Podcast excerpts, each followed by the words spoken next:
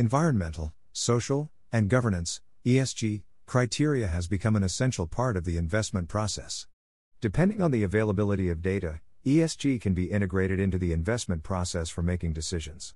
It can also highlight companies that may carry a greater financial risk due to their environmental or social or governance practices.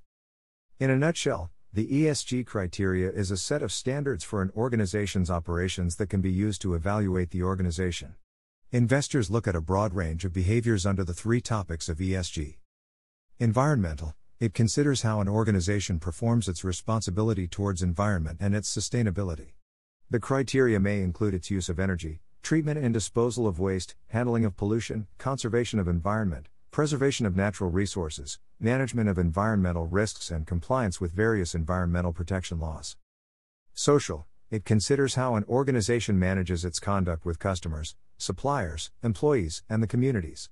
The criteria may include its values and policies which drive business relationships with customers and suppliers, trade practices, working conditions of employees, health and safety records, consideration of community interests in projects, and so on. Governance, it considers how an organization deals with leadership, executive pay, internal controls, and shareholder rights. The criteria may include transparency of accounting methods, appointment of board members, conflicts of interests, anti bribery and corruption policies, political relationships, and protecting shareholder interests. It is unlikely that an organization scores the best in all criteria.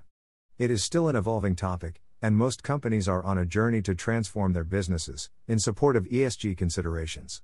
Depending on industry sector and geographies in which they operate, some companies would have progressed well in some of the criteria while still working on the others. In the meantime, investors, of course, need to decide what's most important to them in making their investment decisions.